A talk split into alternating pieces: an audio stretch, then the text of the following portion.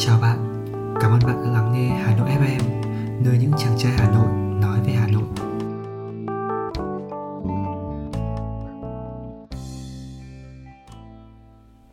Xuân Hà Nội, bản hòa ca muôn thời Bắc Việt, chuyện 22 Tết, rộn ràng vài thú chơi xuân. Nếu thú chơi cây cảnh, tức là lấy thiên nhiên làm khách thể mang lại niềm vui, thì người Hà Nội còn nhiều thú chơi khác trong dịp Tết mà sự giải trí đến từ ngay trong chính quá trình lao động, sáng tạo văn hóa, mang đậm dấu ấn văn hiến Thăng Long. Đó chính là thú chơi chữ, chơi tranh. Từ khi Thăng Long là kinh đô Đại Việt và nho học chính thức được xác nhận là hệ tư tưởng giáo dục kiến quốc khi vua Lý Thánh Tông lập văn miếu thờ khổng tử năm 1070 thì chữ viết mà cụ thể là chữ Hán đã được xem là biểu tượng cao quý trong đời sống xã hội. Các tập vở có chữ tuyệt đối không được để dưới đất. Phần giấy viết không dùng nữa phải làm lễ xin hóa đi chứ không được vứt. Nó thể hiện sự tôn trọng với chữ nghĩa là cách để tỏ lòng hiếu học của người nho sinh. Với đại đa số người dân, chữ nghĩa cũng được xem như có linh hồn, đại diện cho thánh hiền nên có khả năng chấn áp ma quỷ. Văn chương quỷ khấp, thần kính, nhân hiền, tức là văn hay chữ tốt làm cho ma quỷ phải khóc, thần linh kính sợ, con người hiền đức. Vì thế mà những câu văn hay, chữ viết đẹp được trình bày dưới dạng hoành phi, câu đối sơn son thép vàng trên phiến gỗ hay khắc nổi trang nghiêm. Chúng được dùng làm trang trí tại nơi linh thiêng như đình, chùa, nhà thờ họ và treo trong các dịp trọng đại như lễ Tết. Ngày xưa, Hà Nội có phiên chợ chữ vào tháng chạp âm lịch, khoảng từ ngày 10 đổ ra. Chợ chữ họp ở phố Hàng Gai, nơi chuyên bán sách và giấy bút cho học trò. Gần Tết, các cửa hàng phố này bán đủ loại giấy viết, mực tàu, nghiên mài. Người ta đến đây mua giấy, mua mực về rồi mang qua nhà người hay chữ, kèm với lễ nhỏ gồm hoa, rượu đơn giản để xin chữ về treo trong nhà. Mục đích là trang trí, xua đuổi tà ma, cũng là để chúc tụng, xin duyên học của người cho chữ. Con cái trong nhà noi theo gương chữ mà học tập. Có những nhà không xin được chữ thì lên chợ mua chữ về treo. Có cầu ắt có cung, các ông đồ mỗi năm Tết đến liền trải bàn giấy đỏ, mài sẵn nghiên mực, hua ngọn bút lên như phượng múa rồng bay. Chữ đã thành một thứ hoa xuân, một thứ tranh treo Tết, người mua chữ, người xin chữ, người viết chữ cứ tấp nập rộn ràng. Mỗi năm hoa đào nở, lại thấy ông đồ già, bày mực tàu giấy đỏ, bên phố đông người qua. Nội dung chữ cho đa dạng, có thể tả cảnh mùa xuân, có thể là đôi câu thơ tuyệt cú, một lời dân dạy hay câu châm ngôn nào đó. Ví dụ, nhân nghĩa lễ trí tín, tam dương khai thái, ngũ phúc lâm môn, hoặc đơn giản là quốc thái dân an, cầu chúc quốc gia hưng thịnh thì gia đình mới bình yên. Hình ảnh ông đồ bày mực tàu giấy đỏ cố nhiên đã trở thành nét đặc trưng ngày Tết của riêng đất nho học. Cần phải nói thêm rằng đó mới chỉ là thú chơi chữ của người bình dân, còn với bậc tao nhân, danh sĩ thì chơi chữ, đặc biệt là câu đối hàm chứa cả tính nghệ thuật văn chương. Phải đối nhau từng từ, từng cặp, từng chữ, đối lời, đối ý, đối bằng chắc, phải đối đúng loại từ, số từ, dẫn ra được đúng điển tích, điển cổ.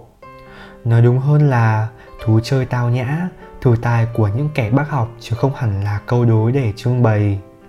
Không loại nào hơn loại nào, đôi khi về đối hay quá cũng được bày như để ghi nhớ giai thoại thú vị trong ngày Tết. Mùa xuân cứ đến, Thăng Long đã làm tốt phận sự của mình, nhường chỗ cho Hà Nội. Một giai đoạn mới ra đời, đồng nghĩa những người mua năm cũ lùi về quá khứ. Người đi xin chữ, mua chữ ngày Tết ngày càng hiếm hoi. May thay mấy năm trở lại đây, quanh văn miếu có lại hình ảnh ông đồ, mặc áo đóng khăn the, ngồi viết thư pháp, câu đối trên giấy đỏ, giấy gió cho người du xuân. Đó thật là hình ảnh đẹp của Hà Nội còn về khoản câu đối chơi chữ, nếu Trạng Quỳnh, Nguyễn Khuyến sống lại chắc khó lòng theo nổi sự thông minh hài hước của các bạn trẻ dạo gần đây trên vài diễn đàn tâm thần ngôn ngữ. Nghĩa coi mới thấy, tiếng Việt đúng là khôn lường và giới trẻ ngày nay ai cũng có thể là một nhà thơ. Vui là thế, nhưng cần chú ý giữ gìn sự trong sáng của chữ quốc ngữ hiện tại. Trong thiên tùy bút thương nhớ 12, Vũ Bằng đã tiếc ngẩn ngơ bao giấc mơ ngộ nghĩnh, thấy cảnh chuột đi hai chân như người thật, thấy lợn con lội qua sông, mê thấy đinh tiên hoàng đứng điểm binh như ông tướng đức mê thấy cá chép đi cà kheo lộc cộc trên cầu Thế Húc như bước ra từ những bức tranh Tết. Thú chơi tranh Tết cũng xuất phát với mục đích như chơi chữ là để xua đuổi tà ma, trang trí nhà cửa trong ngày Tết. Từ lâu, nó đã trở thành một điều gần như bắt buộc trong gia đình của người Hà Nội, bất kể giàu nghèo. Nếu thiếu đi tranh Tết thì cảm giác không khí Tết nhất chưa về. Khác nào gói bánh trưng mà quên bỏ đỗ xanh theo nghiên cứu, tục dán tranh Tết có từ cuối đời Lê Thái Tổ. Ở Hà Nội, có hai dòng tranh lớn nổi tiếng là tranh hàng trống và tranh kim hoàng. Tranh hàng trống được làm chủ yếu tại phố hàng nón, hàng trống của Hà Nội xưa. Tranh vẽ trên giấy gió, giấy xuyến chỉ hoặc giấy báo. Màu sắc nếu so sánh với các dòng tranh khác thì có phần rực rỡ hơn, song vẫn tao nhã, tinh tế vì kỹ thuật nửa in nửa vẽ. Tranh hàng trống mang thẩm mỹ của dân thị thành. Những người tạo ra tranh hàng trống thường là tầng lớp tri thức nghệ nhân.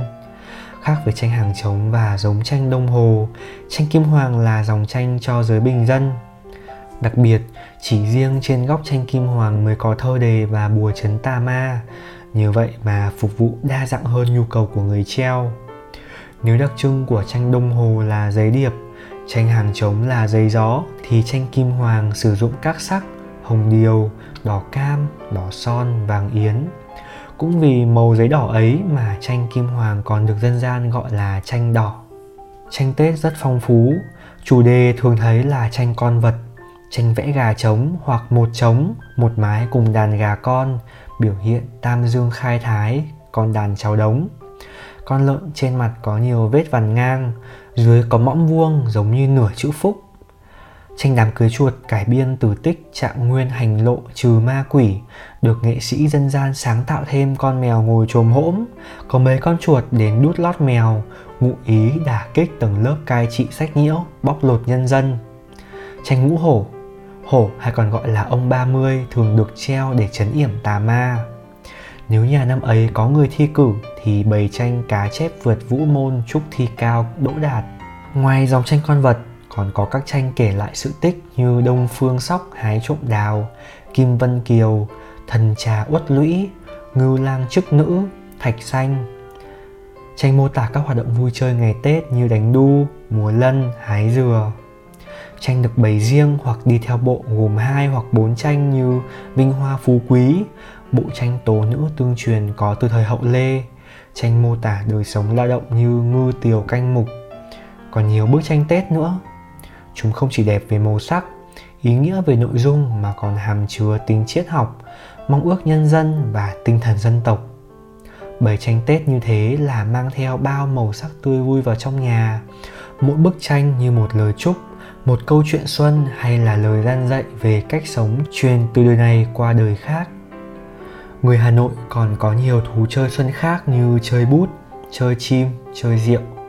Thú chơi để thỏa mãn ý thích cá nhân là một, song truy tìm ý nghĩa sâu xa là để cầu mong năm mới bình an hạnh phúc cũng có nhiều thú chơi được tổ chức thành hội huy động sự tham gia của rất nhiều người diễn ra tưng bừng trong 3 tháng xuân như đua thuyền rồng hồ Tây, chơi tổ tôm điếm thường thấy ở các hội đình làng, thú chơi cờ người, cờ tướng dành cho người cao tuổi. Có những thú chơi nguyên chỉ ở một địa phương nhỏ nhưng rồi đã ảnh hưởng và trở thành vốn quý chung cho văn hóa phong tục quốc gia ví dụ như hội thổi cơm thi, rất đặc trưng của quốc gia nông nghiệp. Tương truyền xuất phát từ sau chuyến hành quân thần tốc của vua Quang Trung ra Thăng Long đánh giặc. Thú chơi xuân của người Hà Nội nói riêng và của tiểu vùng Bắc Bộ nói chung phản ánh nét đẹp văn hóa, phong tục tập quán hết sức đa dạng, phong phú mỗi khi Tết đến xuân về. Có người nghĩ nó dườm già, mê tín không cần thiết, nhưng thử hỏi bất kể người Hà Nội nào xem họ có ít nhất chơi một thú chơi xuân và tận hưởng niềm vui từ thú chơi ấy hay không